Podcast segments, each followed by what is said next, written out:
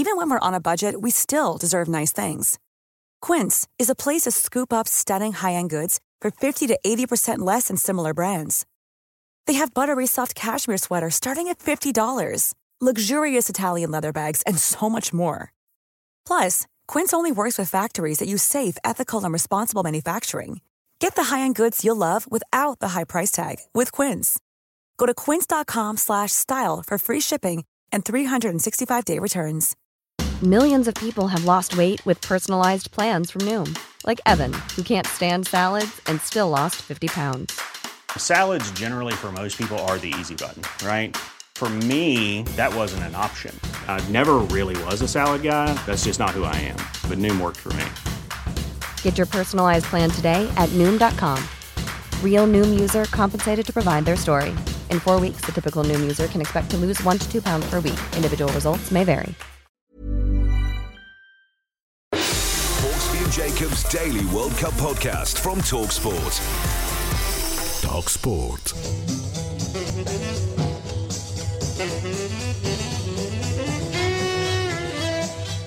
Hello and welcome to another edition of our World Cup podcast. Back home with me, Paul Hawksbee. And me, Andy Jacobs, and we'll look back on another dramatic day or another dramatic day of second halves as we wave goodbye to Belgium, salute the mighty Morocco and jubilant Japan, size up the Spaniards, and quite frankly, have a bit of a chuckle at the Germans, all in the company of global football guru Kevin Hatchard.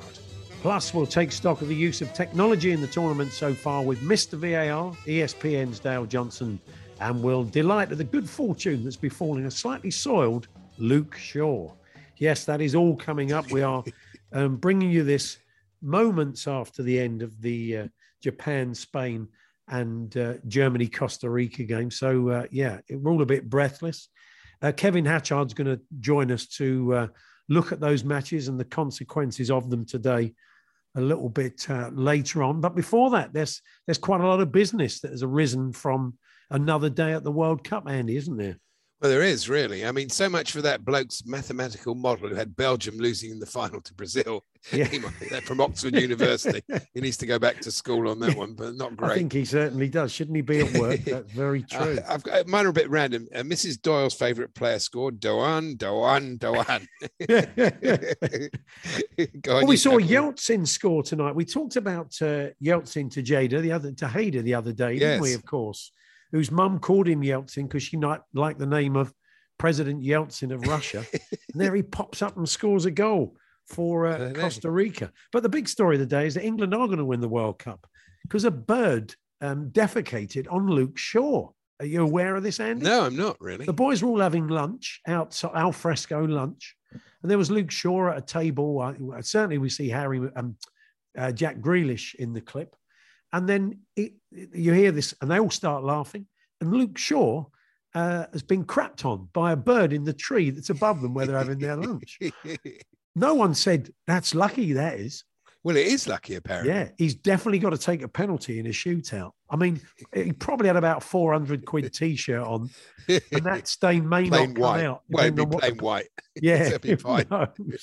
So uh, an expensive day for Luke, but it may just be the difference between winning the World Cup and not. So that was some good news. That is good news. And um, Chesney Hawks has been all over the place, basically uh, claiming that his uh, chat at half, song at halftime turned Yeah. the game around. But apparently, Gianni Infantino was very impressed with Chesney. He said, "Today I am the one and only." Yeah, I'm sure he did. Yes, you would have done. Yeah. Sorry. Today I'm feeling Chesney Hawks. Well, Chesney went a bit fanar fanar at one point. He was talking about meeting um, Declan Rice because he's a West Ham fan. He was very excited.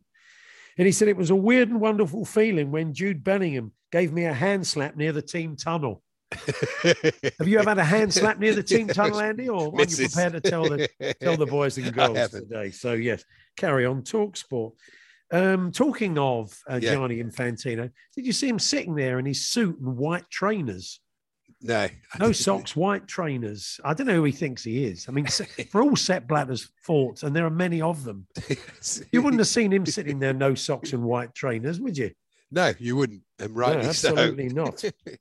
Anthony Taylor's amazing. isn't he? He's got this wonderful capacity to annoy everybody. It doesn't matter where you're from.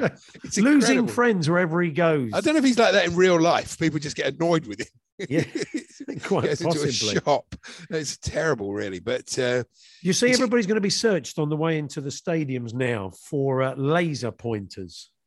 And I, Well, I think we should mm. get zero, we should get absolutely medieval on that. I don't know what they're going to do. If you've got a laser pointer on you going to a football match and you're not from FIFA and about to give a presentation in one of the suites, they should not only take it off you, they should not let you into the ground, they should ban you from going to a football match because you've got no other reason for taking that to a game apart from skullduggery, have you? So I think we've got to start getting pretty hefty on people because we saw what happened in that Senegal playoff match, the Egypt game, and we saw it happen with England as well. So against Denmark, wasn't it? So Mm. yeah, we got to get zero tolerance on the laser pointer.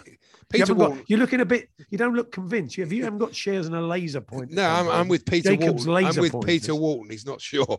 Oh, is it? okay, fair enough. and uh, Hmm.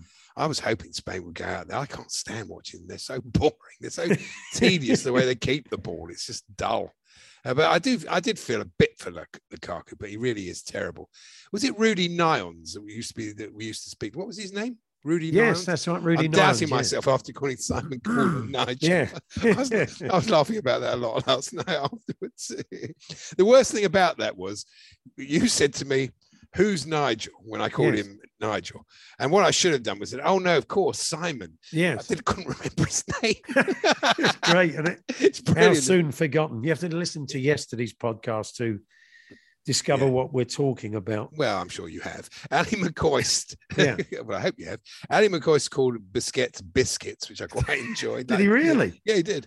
And Clive. Every dog in the country suddenly looked up.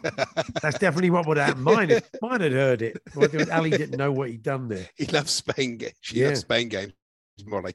Clive, with the old Kenneth Wolstenholme, I haven't heard this for so long. The whole of the ball over the whole of the line. Yeah, well, I But- think yeah. I think I think it was. It was an amazing. Well, we're here with Chapter Dale about that. Um, in the days before predictive Mm. octopuses and uh, predictive camels, yeah. uh, I discovered uh, today. I think we saw this little piece in the today's Sun. They look back to 1962, All right. and uh, when we had Igor, the predictive computer. 19 really? very early. Imagine how big this computer was. It must have been the size of a block of flats. A computer in 1962, something that you can now fit into your phone yeah. size of a block of flats. And the computer uh, said that the Soviet, it was a Russian computer, and they said the Soviet Union would win the uh, World Cup. And they lost to the hosts in the quarterfinal to Chile. That was back in 1962. So there we are, Igor, the psychic computer. He sounds tremendous. Yeah. They, they had a little feature about Paul the octopus. Mm. Said I did. That was in that piece. Yeah, Yeah, it was. Read on. It, remind, gave us the info. it reminded us that people were demanding Paul be fried or barbecued when he got when he got the prediction wrong in the semi-final. But he died apparently of natural causes. Yeah, what what they have all say, isn't it? It's sort of like that bit in Babe. You believe what you want to believe. and the Japanese player Tamaguchi, I don't know if he's got a pet that he looks after. Probably. yeah, imagine having to leave the pitch to feed, feed him. Almost certainly. Definitely. Well, um, Ronaldo's got plenty to talk about. He's got a firm offer, hasn't he, from a Saudi club, 150 million a year. So we'll find out how keen he is to still play in the Champions League when he gets offered 12 and six by Sporting Lisbon. That'll focus his mind. won't 12 and 6. Yeah. Imagine dealing in old money Yeah, for some only- reason. all the Portuguese clubs only deal in old money, the pre-decimalisation. 15 and 9 they'll offer him. I do think we're going to speak to Dale Johnson. I think they should just get rid of VAR for the rest of the tournament. Mm. Yeah, What- that's going to happen, Andy. But what is the point of this thing? It's just other people making a mistake other than the referees. There's no excuse for they're getting it so wrong. You could clear there was one shot of that goal, of that ball tonight. It was clearly over the line. Oh, what they'll do there, they have some bloke doing that hooky graphic to show you that it Yeah. They cheat. bloke had They- been- yeah, that's right. I mean, it, the fact it's now, it looks pretty and it looks like a graphic. We all believe it. We all say, oh, that's definitive. That's definitive, of Yeah, yeah. course, because we can see it. I Um, mean, the there one game's gone- in Croatia as well. Well, we'll Yes, talk to Dale. yeah. about it. It We will talk to. Dale. But the game has gone because the footballs now in this World Cup need to be charged. They need to be plugged in and charged It's pre-match. So that idea of the impromptu, because of the chip inside them, um, the idea of the impromptu kickabout. So you go around your mate's house. You say, "Is Tony coming out to play?" and you got your football tone. Oh no, I haven't. I haven't charged it. Oh, no, we can go out in half. It'll be dark in half an hour. Oh, I haven't charged me ball. We can't Yeah. go out. Well, your play. balls run out of charge. We've Just in go. case home. there's a glancing header or one crosses the line and we don't know about it. Ridiculous, isn't Yeah, it? definitely the game has gone. Uh, retired firefighter Nick Martin, you'll like Oh, this yeah. bloke. Uh, Hmm. He's basically bought a ticket for the final.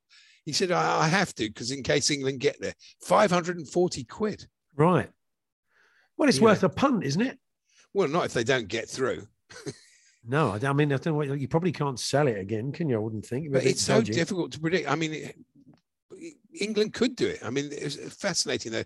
This bloke got 50. I love these letters where somebody gets 50 quid for just telling us. It's basically a match report from Nigel Doughty in Suffolk. He got 50 Yeah. quid from the Sun saying, Marcus Rashford helped seal a glorious win for England to reach the last 16 of the World Cup. Yeah, thanks. We know that. The three Lions gained an emphatic victory with two great goals from hmm. Rashford and a third from Foden. England were Brighton. Dom- I mean, just, yes, all right. We've had the- it's about a day late, mate. Ridiculous. Or this one, the other one, I love Hmm. this one. Uh, we saw Tuesday England versus Wales. Why Rashford shouldn't play for England ever again? All through the national anthem, he stood there not singing a word. So never mind, he scored two goals. he dropped because he didn't sing the and all the other good he's done in the last couple of years. Honestly, these people.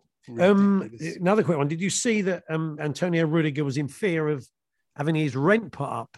Uh, oh yeah, yes, because um, when he moved to Spain, he started uh, renting um, Keylor Navas's place, and with Germany playing Costa Mm. Rica, he did say, "Look, I know if we knock them out, we go through.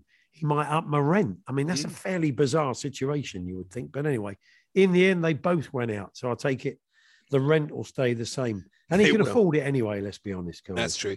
Harry Kane has got a pair of UGG boots. I don't know if you saw this. Has he really? Has he Yeah. been wearing them in that? heat? Apparently, yeah, but that's it. He says they're great around the, the complex, but you think, aren't they a bit warm in that Yeah, his, weather? feet, But- his feet must hum. also, has he got the Ugg boot shuffle? Have you ever noticed that? I mean, he's probably got real Uggs, expensive ones, but when you get the old, when you get the Shoe Hooky- Express Ugg, Cookie Uggs. well, not so much. You just get basically a, a and they, you can always tell it's like Marley's ghost in front of you. It's like, you know, pick your feet up, pick your feet up. And it just brings out the old man in you. That does. now, uh, we haven't heard much from Jerry Lawton in this World Cup, the stars man of sensation. No. And uh, he reckons, this is definitely not true, England fans are urging cursed ITV to let fierce rivals at the BBC screen our match versus Senegal on Sunday to almost guarantee victory. This is all about the curse of ITV, but they're Yeah. not going to do that. They paid quite a lot of money for this World Cup. Yeah, we'll just let them have the round of 16 game that everybody wants to see. Not Well, look, we got all that uh, nonsense out the way, and I suppose we should now concentrate Mm. on the games themselves, and we'll do that very shortly uh, in the company of Kevin Hatchard. Talk Sport. Hawksbee and Jacobs Daily World Cup podcast from Talk Sport.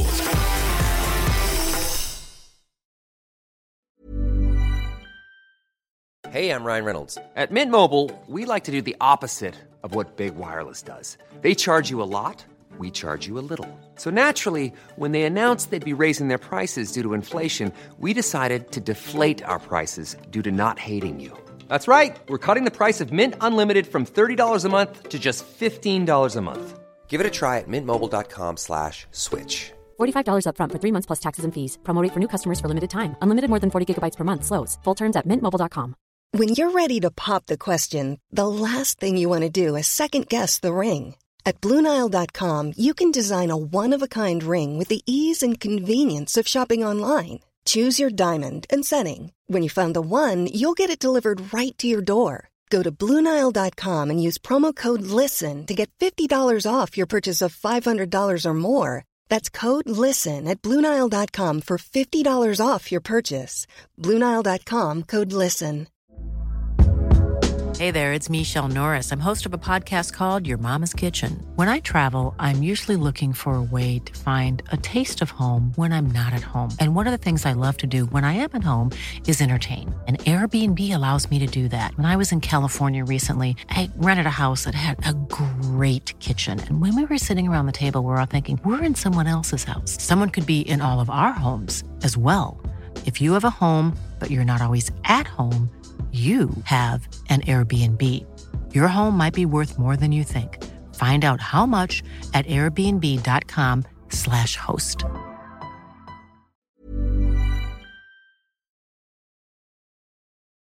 Hawksbee Jacobs Daily World Cup podcast from Talksport. Talksport. So, what a day of football we've uh, witnessed once again. Lots of drama, and let's reflect on it all now and look at the consequences of it in the company of uh, football expert, friend of the show, Kevin Hatchard. Kev, uh, wow, I think we're all just getting our breath back, aren't we? Yeah, it was extraordinary. Uh, you have to hand it to Japan. Uh, I mean, there's nobody, I don't think, who would have said they would have beaten Germany and Spain uh, at a World Cup to go through. No. It's really quite extraordinary. And then it makes it even more amazing that they were so tepid against Costa Rica in the middle game. Uh, I mean, we didn't see any of the the kind of vibrant attacking that we've seen in this tournament. Again, Ritsu Doan on target. So he's damaged Germany not once but twice now, and he plays his club football in Germany. So that's going to be interesting to see how he's received when he goes back. But I think German fans will look at the three mm. games and will realize that Germany just weren't up to scratch. I actually think, had they played with any kind of clarity and cohesion against Costa Rica, they could have smashed them by the same margin that Spain did, and they'd have been in the mix to maybe go through on goal difference. But I thought they played with real panic in the second half. There was a really strange second half performance, the mm. early part of that second period, just the simplest passes. I'll tell you what it reminded me of actually when England went out to Iceland. Yeah. It was that kind of fearful football, as if it was dawning on them just how big it was, their the, the magnitude of their errors. So yeah, a lot to work on for Hansi Flick. He, he says he wants to carry on. I see no reason why he won't be allowed to carry on. I think he'll take them through to that home Euros in 2024, but they've got a lot of work to do. They're not going to be happy about when they see Japan's goal in the second goal. No. They think they're going to think it's 1966 all over again. they are. I mean, that was clearly over the line. I don't know what VAR are doing. We'll have a chat about that later in the podcast, but it was crazy. It was a crazy moment. It, it was um, yeah, it was a very strange performance, wasn't it? Really, they looked so on top, so dominant, like they're going to absolutely walk it. And then, as you say, also they didn't take their chances, and then it all just kind of fell apart. But ultimately, it, it it wasn't in their hands. They kind of did what they had to do on the night, but it was, as you said, it was all about Japan and what they did against Spain. What did you make of what did you make of Spain's performance? Well, I mean, I was, I was, may, I'll be honest, I was mainly yeah. concentrating on Germany, Costa Rica, but from what mm. I saw, Spain, as you'd expect, had plenty of the ball. Morata got his goal, but I think they switched off a bit and they didn't create that many clear cut chances in the second half from what I could see. So that kind of just shows you it's very, very hard. Once you slip down a few gears, it's very, very hard to get that back. And against mm. the team with Japan's energy and their quality, I think the temptation is to kind of almost pigeonhole Japan as oh they work ever so hard and they've you know loads of energy and all that. They're a good side. I mean they they've got some really good attacking players. So you know excellent performance from them. I just think with Germany, I, I tweeted actually just before half time in this game there were real shades of the Japan game because you felt that Germany had started well, got their goal, looked on top, mm. missed a load of chances, but they always had that vulnerability in transition. Yeah. Always. You never ever felt that they were secure. He took off uh, Goretzka, who had a knock, we understand. He took off Gundogan, and suddenly you had uh, oceans of space in midfield. Poor old Joshua Kimmich, who'd been at right back in the first half, is suddenly here you go, Joshua, you can cover the whole field, can't you? and it was crazy, crazy. And I know that Hansi Flick's a risk-taking coach, but the one thing for me they have to really work on between now and 2024 is that ability to defend in transition. They call it rest defense. The the tactics nerds like me call it rest defense. When you lose that ball, you have to be in a good position to stop the counter, and they haven't got that sorted at all.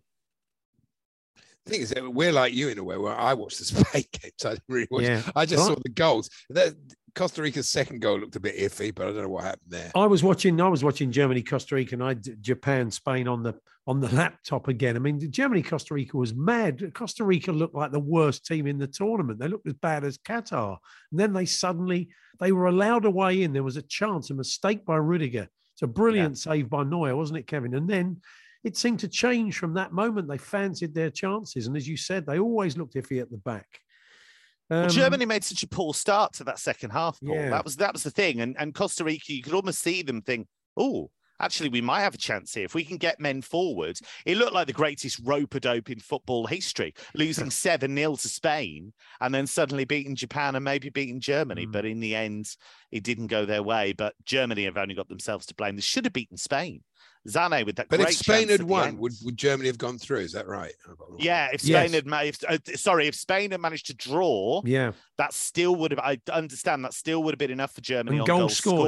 scored. Yeah, it would have been in goal scored. So they were one goal away from it, but Spain towards the end, from what I saw, didn't really come Had up one with the one good intensity chance. at the required. end, yeah. Yeah. We should we should go a bit earlier in the day and have a word on Belgium uh, as well. And we know now uh, Roberto Martinez has, has left the job with his contract coming to an end. Do you think he slightly wasted the golden generation? How much of the blame do you lay at his door, Kevin? Not much of it, if I'm honest. I think what it gives us is it gives us a nice ability to look at his whole tenure. And he took over from Marc Wilmots after Belgium had just been shown up by Wales in the Euros. And that was a fantastic Welsh performance, but it was obviously a hugely disappointing performance from Belgium. He got them to a World Cup semi final. They did okay at the Euros, did well in the group stage, lost to Italy, who went on to win the tournament. So you've got two tournaments there where they've lost to the team that went on to win it, beat Brazil at the last World Cup. So then you think, well, actually, what does this golden generation thing mean? And actually, even with peak Lukaku, peak De Bruyne, peak Hazard, peak Courtois, even with those guys in place, was it ever the best squad in Europe? Was it ever the best squad in the world? I would say no. I don't think it was. I don't think at any stage they had a divine right to win a tournament. So the way I see it is, yeah, maybe you could have got a little bit more out of them. And I think the one thing you can say about him is he failed to regenerate the squad towards the end. He didn't move away from those guys that had done so well for him in the past. And I think Hmm. that's where he did let himself down. But in general, I think it's an okay spell. Yeah. I mean, you saw today when Doku came on, he just seemed to give it a bit of energy, seemed to get him going. And you just kind of felt maybe he should have played some players a little bit earlier on in the tournament and in that game, especially. Well, the irony there is that Doku's one of the guys that he mentioned in his post-match interview when they Mm. said about, "Oh, is this the end of the golden generation? What about the players coming through?" He went, "Oh yeah, Jeremy Doku's one of those. Well, why didn't you use him?" Yeah. So it, it was strange. I feel, I, I do feel a bit for Lukaku, but he, I'm a big fan of his, as you guys know, Hmm. and he looked like a player who hasn't played a huge amount of football. Uh, and I, I think a sharp Romelu Lukaku, who's played a lot of football and has been scoring goals for Inter, in that scenario, I think he takes one of those chances. But Belgium, in the end, it's the Morocco defeat that's done them, and they just didn't do enough over the three games. So I I don't think anybody can really argue they deserve to go through. Yeah, there's been some real surprise packets, haven't there? Morocco and Japan. It's Well, really. it now means, of course, I mean, Spain have finished finally, Spain have finished second in the group. Um, and that means that would be a bit of a blow, but they now play Morocco. They may well fancy their chances against Morocco. The Morocco have done well, but it's how it shakes down in the rest of the draw, Kevin. Yeah, because obviously a lot of people were looking at it and thinking Spain would win their group Hmm. and and then would end up on the other side of the draw. So that they've suddenly slipped into the other half and are a danger because you know they would be favourites against Morocco. That's not a very bold thing for me to say, Yeah. but you write off Morocco at your peril because the one thing they are, they've got a great goalkeeper. Spanish fans know that because he plays for Sevilla. Yassine Bono, great goalkeeper. They're very well organised. And what they will do, I imagine, is they'll say to Spain, okay, you've got the ball. We don't mind that. You, you can have the ball for long stretches. We'll try and do you at a set piece. Or we've got players like Ziyech who can change the game. And he might not have seen that too often for Chelsea, but no. it, it, can happen. Yeah, no, no, he's been playing well in this. Yeah, and they've got quality. They've got quality in those wide areas. Hakimi, we know, is so dangerous, has that ability to, to hit in transition from fullback. So I don't think that's a foregone conclusion. And I, I look at Spain and you think, well, they've lost to Japan had Leroy Sané taken his chance right at the end of that Germany game, they'd have lost to Germany, and I don't mm. think that would have been a massively they're unfair light result. Up front, I think they're light up front. Morata, he's all right if he if he doesn't think about it, but he's not great. I'm close to saying it's coming home, but I won't. of course, I won't. Look, do you know what? Sorry, just to just to make a point on that very quickly. I don't think that's a bad thing to be optimistic, you know, about no. England because you look at all the kind of big hitters, and England are one of those. Mm they look one of the sharpest. Yeah. And you look at the quality of attacking options. They've got they goals. Have. That's the thing that really 100%. counts. Yeah, that uh, is true. And, and I know Gareth Southgate gets a lot of stick for, oh, it's dull and he plays this and he plays his favourites and blah, blah, blah. But he has to have that structure to let those attacking players breathe and let them play. Mm. And I've just watched Germany and they haven't remotely got the structure that England have got, not even close. And so it's all very well having loads of attacking players. If you don't get that balance right, you're in big, big trouble. And I yeah. do think that's the one thing above all that Gareth Southgate's very, very good at. Kevin, thank you. Thank good you, to Kevin. talk to you. We'll catch up with you soon. Cheers, gents. Hawksbee and Jacobs Daily World Cup podcast from Talksport. Talk Sport. Well, we turn now to VAR, and it was always going to play a major part in this tournament. I think we came out of 2018 quite excited by what we'd seen and quite optimistic, but I'm not altogether sure that four years on it's operating any better than it uh, did. In fact, you could make a case of it being a whole lot worse. Let's ask a man who knows, and the man we often turn to on VAR. We call him Mr. VAR, whether he likes it or not, unfortunately. he can review it if he wants. yeah, from ESPN, it is Dale Johnson. Hi, Dale. Hi, guys. How you doing? How do, do you like Mr. VAR or not? Do you feel that too much of a burden? Not this week. No, yeah, exactly. Public enemy number one. We've That's got it. to start with that Japan goal that ultimately has knocked Germany out of the World Cup, and VAR saying that was in. I mean, what what evidence will they be able to bring us apart from a shiny graphic, maybe, which they're hurriedly putting together on a computer at the moment? Well, I've, I've actually just been speaking to somebody at FIFA about it, and and really there is no more evidence. The, the answer is it's the it's the um, it's the line, the line camera, and that's what the decision is made by. And the VAR has decided that he has the definitive evidence that, that there is part of the overhang of the ball that is touching the line. Now, we have similar instances to this in the Premier League, and what we know and what we've learned is that the VAR doesn't get involved when they don't have the definitive evidence that they can say, yes, I know for a fact. Let's go back to the there was a handball just before the Premier League broke. Uh, I think it was involving Manchester City, and uh, the, the, the, it was probable that the ball was just about on the line for the penalty and it should have been given. But the VAR decided he didn't have definitive evidence, so he didn't give it. So when we get this at the World Cup, where no one can clearly see, yes, I definitely think that's on the line, then we're almost like we're definitely going into the point of re-refereeing, whereby mm. the VAR is, is, is making really assumptions rather than using the evidence to make uh, changes to pitch decisions. I thought it was over the line. You could see. I mean, it's just with the naked eye. It, it just... just... looked it. There were shots where it looked over the line. Yeah. I just uh, what I'm disappointed with in VAR, and I'll ask you whether you feel the same. What's the difference really between the ref getting it wrong, or as we've seen quite a lot, VAR getting it wrong? I mean, we've seen some ridiculous decisions in this World Cup. Uh, and it's, it's remarkable, really. I mean, when we had the World Cup four years ago, obviously at that point we had we hadn't seen VAR in the in the Premier League English football. It had, was in a few leagues in, in a, on a fledgling basis, and um, we've already had more VAR overturns in this World Cup than we had in the whole of the last one. We're up to 22 now. We only had 20 in the whole of the last World Cup, and they're making uh, overturns on decisions which just aren't necessary. The penalty that was given to Portsmouth, the penalty that was given to Portsmouth, Portugal, um, the uh, the penalty that was given to Argentina, the penalty that was given to Saudi Arabia there's been a whole catalogue of decisions which haven't been clear and obvious errors by the officials. And this wasn't happening at the last World Cup, so something has changed, and whereby the way they're operating this, and of course, the worst thing about all this is, is we don't hear anything.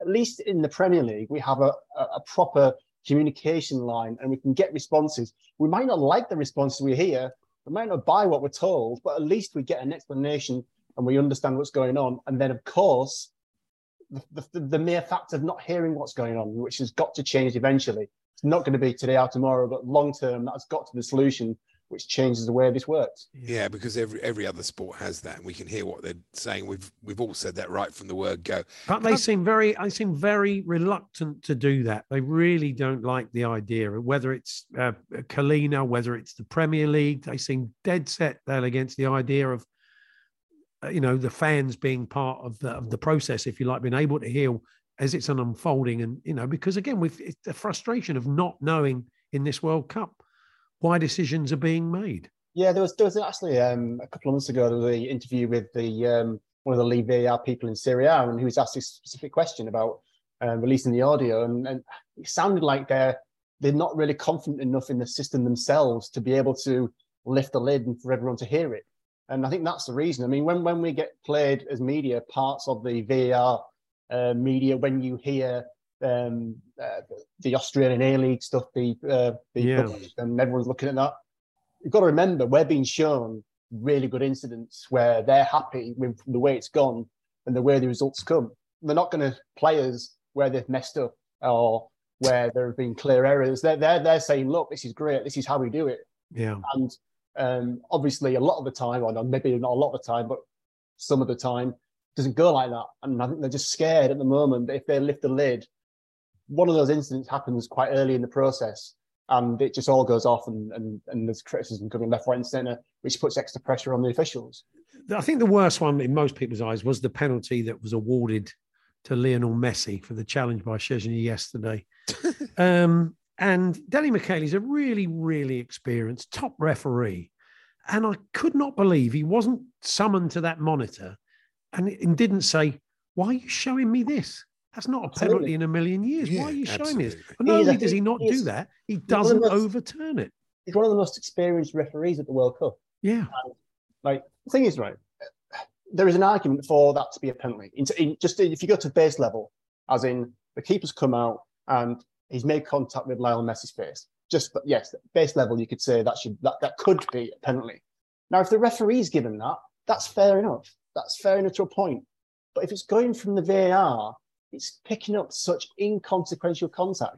You might remember in the Premier League, like about a mm. month ago or so ago, I think it was it was Leeds United, and I think it was against Wolves, and the keeper came out and absolutely clattered the Leeds United player, caught him full in the head, and there was no penalty from VAR because they said it was a genuine play from the keeper to come and get the ball, even though he didn't get the ball. This is the same, but with far less contact. But FIFA are intervening, or the VAR on FIFA's behalf, to give the penalty. And I, I just that type of contact we don't want was, to see. It, it was incidental contact. Absolutely. It was just, you know, there was no intention whatsoever. He wasn't hurt. It was never just not a penalty. The one that you pointed out that they they used as an example of not to give, and they still gave it, where the bloke fell. I can't remember which game. That was, was the Portugal uh, yeah. game. That's the it? worst. That's the worst one for me. Yeah, Portugal Uruguay, where he falls on the ball, and Yeah. and they asked he's asked to go at the monitor, and they give the penalty. Yeah, I mean, but the whole point is, and there's a there's, the IFAB have loads of examples of what is and what isn't decisions. The laws are not just the booklet of the laws. And one of the examples of what should not be considered a handball is when you put your hand down to, ba- uh, to balance and support yourself, whether the hand is touching the ground at that point or not. So what the VAR has decided in this game uh, is, uh, we're going to get onto the France game shortly, which is another one entirely. Um, what the VAR has decided here is told the referee that the, ar- the player has put his arm deliberately in that position to stop the ball rather than just to support his body, which is just a nonsense to overrule the referee on that point. It's just, it was an unnecessary intervention. We've only Maybe- seen one overturn, haven't we? In uh, Cesar, wasn't it? Cesar Ramos, uh, Denmark, Tunisia. One rejected overturn. He went to the screen, was shown it, and said, "No, I think it was a handball, wasn't it?" It said, "Not, not for me." But So it wasn't quite, it wasn't it wasn't as simple as no handball that he saw he saw a foul just before the handball. That's right. So it was, yeah. so it was slightly different to rejecting the handball itself. Hmm. But he did. He, he, he, he rejected what VAR was saying. So, do you think there's been a directive to say once you're at that screen, really, you've you've got to be looking to give it? And if so, that's a ridiculous thing. So I think there's always a pressure that when a referee goes to the monitor, that he's made a mistake because basically the monitor is there for you to overturn your decision. You are basically being told you've made a mistake. You're not being told, oh, you might want to look at this. So when the referee's going there, he will have the mindset of, of oh, I probably made a mistake here. And then he's not being presented with the evidence of, oh, you might want to look at this angle, this angle, this angle he's been presented with the angle which shows he's made a mistake. Yeah, so, it's always a still as well that looks much yeah, worse. Yeah, yeah, So, so that's rubbish, isn't it? Maybe we'll get one in, in, the final where, uh, where the referee's not worried about being sent home. I think they're frightened. they're frightened of, of, losing their chance to do the semi-final or the final, so that you know they just. But we've had this on. in the Premier League for the last two years. Like last year, when there wasn't a single referee that went to the monitor and didn't overturn the decision. It's not actually healthy yeah. because that's saying that the VAR can't make a mistake, which is obviously nonsense because it's you know it's a human being making their own subjective decision. So there are going to be times when they get it wrong, and you've got to have that barrier where the referee changes it.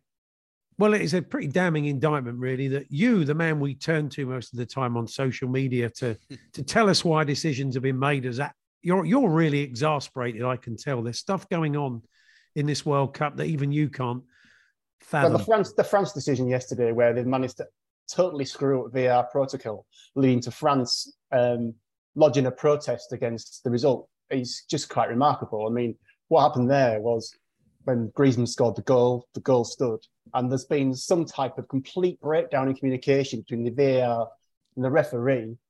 The referee's given a blow to, to, to kick off again, and then immediately afterwards is blown full time. So the game's restarted. So it's not possible to have a VAR review. Yet they still had a VAR review. They've disallowed the goal, and then they've restarted the game again for the last 40 seconds. Wow. And it's just absolutely crazy. It's in the World Cup, they've managed to uh, disallow a goal totally against their own protocol. This is this isn't the IFAB yeah. that, that control VAR. FIFA control VAR, and they've absolutely screwed up that one of their own matches, which could which could have had a, such a, a huge bearing on on qualification from the group. It turns yeah. out that this particular one uh, was inconsequential to places, but it's just remarkable that this is happening at the World Cup. There we are. This Dale Johnson, Mister Mister VAR, exasperated as we are. So Andy, we go again tomorrow. Of yes, course, um, three o'clock. You've got a choice of viewing Ghana v Uruguay. Well, I think that should be a pretty entertaining game. Yeah, that could be. There's a bit of needle there, isn't it? Because of Suarez. Absolutely, and everything that went on. Especially Suarez saying today, I didn't miss the penalty. So uh, if he does get on, oh yeah, what a piece of work! I didn't do anything wrong. I didn't miss the penalty, so I think you might find him kicked up in the air a few times if he gets on. Or South Korea, Portugal. I don't want to watch old um, Cristiano preening around the pitch. I'll give that a miss, and just hope Sonny can score. And then seven o'clock is Brazil again against Cameroon. Again, that should be that should be an exciting game, even though Brazil are home and host. The mm. option is Serbia versus Switzerland, and are I'm they playing sure. for second in that one? Yeah, I mean, I think the Swiss are in the box seat, aren't they? Um, so um, I'm not sure. I'm, I'll, I'll go with Brazil and keep an eye on the other one. I'm watching them both as it is anyway. One on the telly, one on the iPad. Um, it just about works. They're slightly behind on the, on the old yeah. on the tech, but um, so um, well, we'll reconvene then and look back on uh, those games. We'll also have clips of the week for you tomorrow. We bring you the clips of the week Ooh, podcast on a Friday. Hopefully, we'll have a sufficient number to give you uh, the podcast. So if you um, look out for that, if you download don't uh, download it already, you can do wherever you get this podcast. But for now, we will catch up with you tomorrow. Well Good done. Stuff. Normally, being a little extra can be a bit much, but when it comes to healthcare, it pays to be extra and United Healthcare makes it easy with Health Protector Guard fixed indemnity insurance plans. Underwritten by Golden Rule Insurance Company, they supplement your primary plan, helping you manage out of pocket costs without the usual requirements and restrictions like deductibles and enrollment periods. So when it comes to covering your medical bills, you can feel good about being a little extra. Visit uhone.com to find the Health Protector Guard plan for you. Planning for your next trip? Elevate your travel style with Quince. Quince has all the jet setting essentials you'll want for your next getaway, like European linen premium luggage options, buttery soft Italian leather bags, and so much more. And is all priced at 50 to 80% less than similar brands. Plus, Quince only works with factories that use safe and ethical manufacturing practices. Pack your bags with high-quality essentials you'll be wearing for vacations to come with Quince. Go to quince.com/pack for free shipping and 365-day returns.